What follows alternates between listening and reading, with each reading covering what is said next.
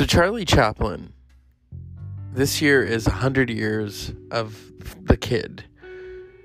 Jackie Coogan was the original child actor. In fact, there's the Jackie Coogan law because of his family basically took all his money. And then he later played Uncle Fester on Addams Family. I'm talking about this because there is a new documentary out on Showtime and on Hulu called The Real Charlie Chaplin, combining unheard audio recordings, dramatic reconstructions, and personal archives. Filmmakers Pete Mil- Peter Middleton and James Spinney trace Charlie Chaplin's meteoric rise from the slums of Victorian London to the heights of Hollywood superstardom. Charlie Chaplin really is the first one. Him and Mary Pickford and Keaton are the firsts. And, you know, there's been so much said about them, there's been so much written about them.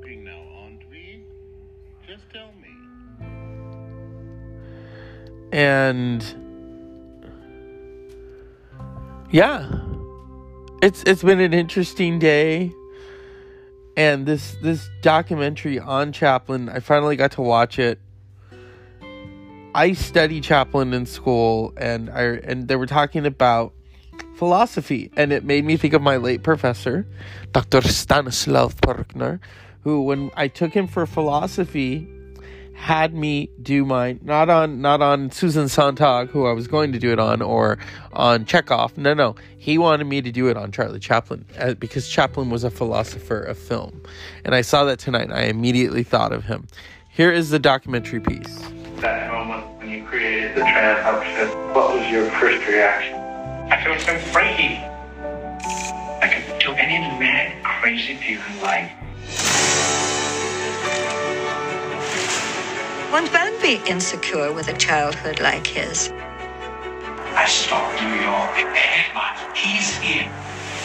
Chaplin once said, All the adulation is not for me, it's for the little man. Felt anybody loved him? He never believed it.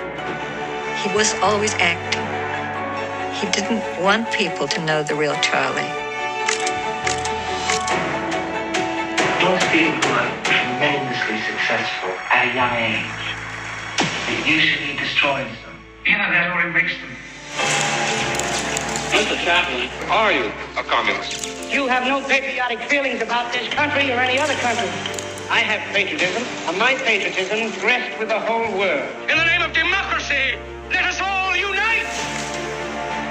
He accomplished his life's dream, but I don't think he ever really got over his doubts.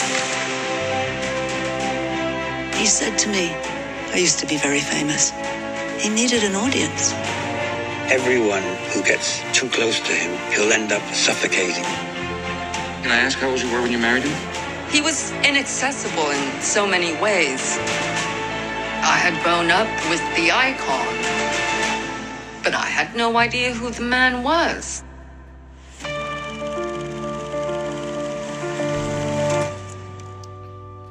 So this documentary was released back in October. It is it's fresh. Oh, it's fresh all right. Charlie Chaplin occupies a lot within the spectrum. A lot. He was a musician. He won an Oscar for his score. He was the director. He was a writer. He was a cameraman. He's the actor. He's the ball the ballet dancer. Hello. Yeah. I mean, it's often been said that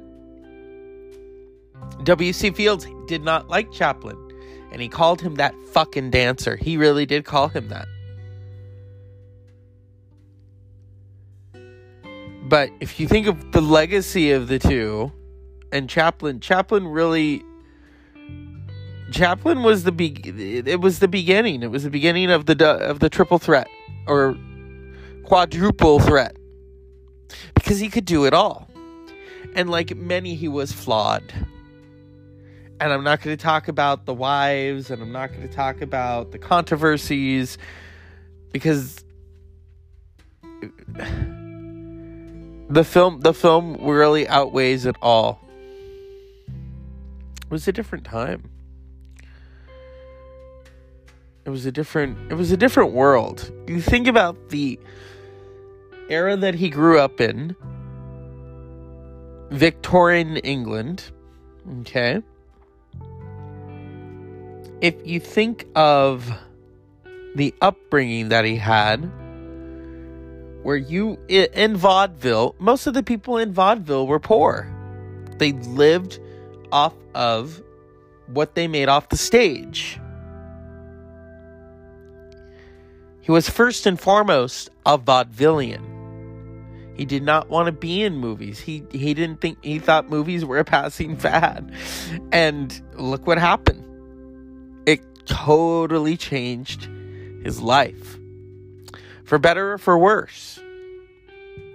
But also in the beginning, nobody knew what he looked like out of the costume that he had created, the tramp this nobody this this this but every man. He wasn't just a nobody though. He was an everyman because he was he did it all. He traveled he danced he he cooked he tamed lions in the circus and the gold rush in 1925 the gold rush and the kid are probably chaplin at his most iconic and also the great dictator you know chaplin for years resisted sound films for great reason. When you're an artist,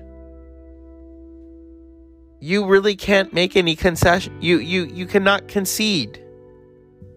You cannot for the sake of the art let it be warped. And yeah, sound was there, Al Jolson, the jazz singer, and Charlie Chaplin was like, I'm not going to make a sound film. And what he did was he would make films where he still didn't speak, but sounds would be incorporated. Here, everyone is going sound, and Chaplin makes city lights. And it's a silent film, and it still delights people. The story of the flower girl, the tramp. And then he, you know, uh, he was also interested in innovation Modern Times. Modern Times was an example of that. I think the Modern Times was the last time we saw the tramp character. And then in 1940, Charlie Chaplin does something bold, dangerous. He does a talking film. And he makes fun of Adolf Hitler. Now, strangely, both Chaplin and Hitler were born the same year, 1889. Weeks apart. Chaplin had that mustache. So did Hitler, but Chaplin had it first.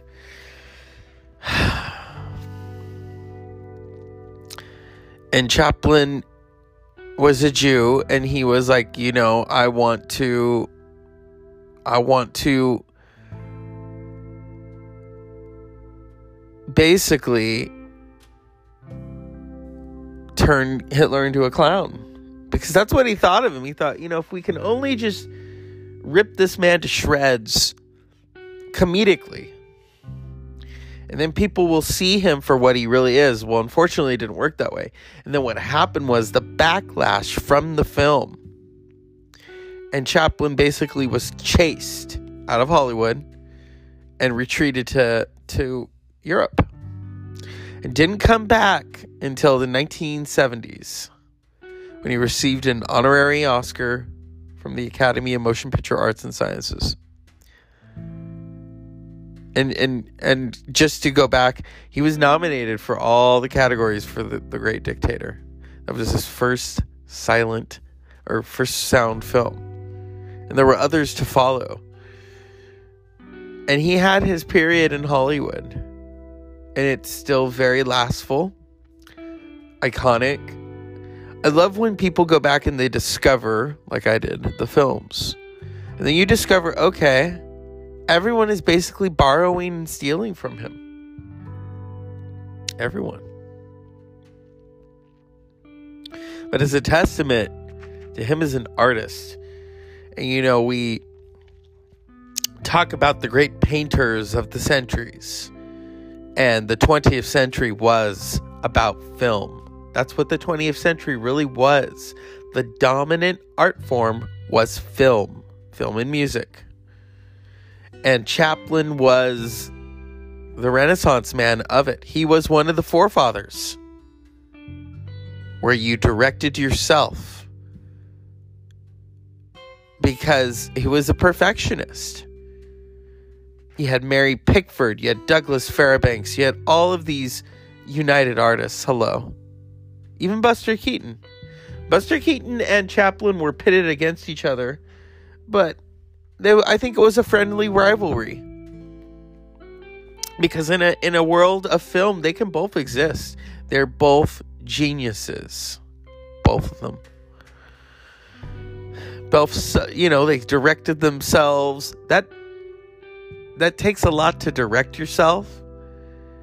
And I've heard actors say when they do that, you are basically juggling all these different things in your head. You are juggling not only your performance, but the other actor's performance. You are juggling how the picture is looking, the how you're going to edit this,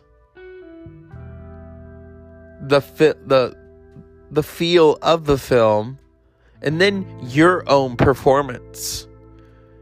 And it can't be secondary because if you're playing the lead and you're directing yourself, it has to all flow together.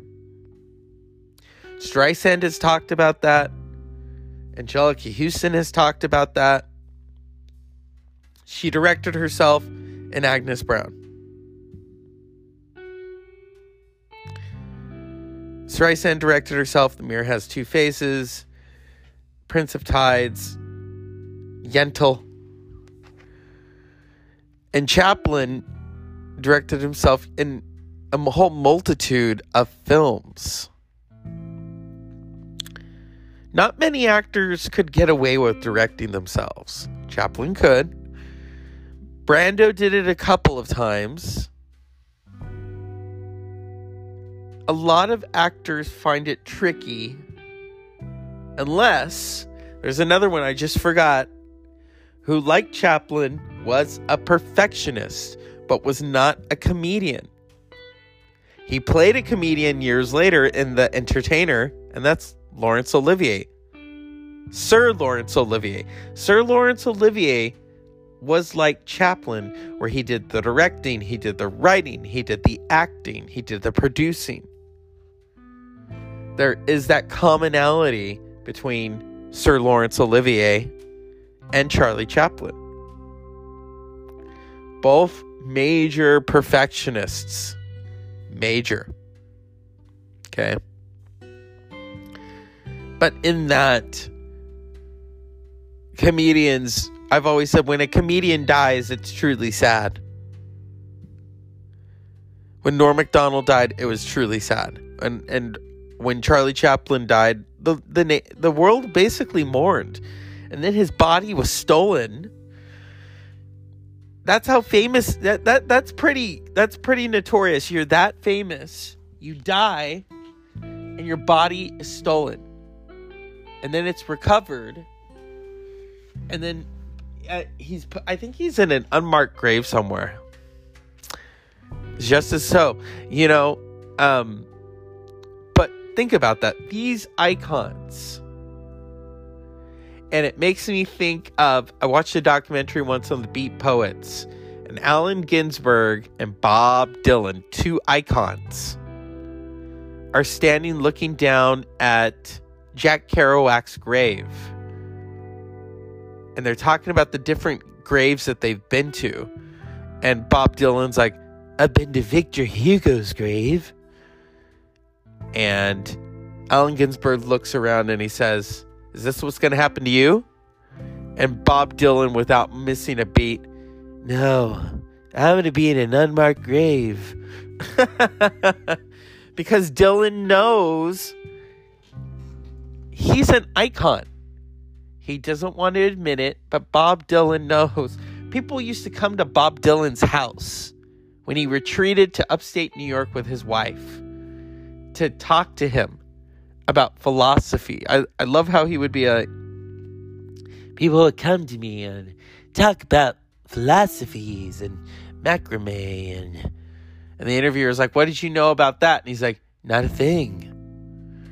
And so here's Charlie Chaplin, even in his 80s when he dies, the most famous man in the world, basically cultivated film and filmmaking, and his body is stolen. That's pretty crazy right there. And so I'm going to finish the documentary. I I love what I'm watching so far because this is a true this is a true look at Chaplin. He was often accused of stealing from other vaudevillians in terms of the look. How the tramp look was originated. And we'll dive more into that next time on Pleasant Dreams.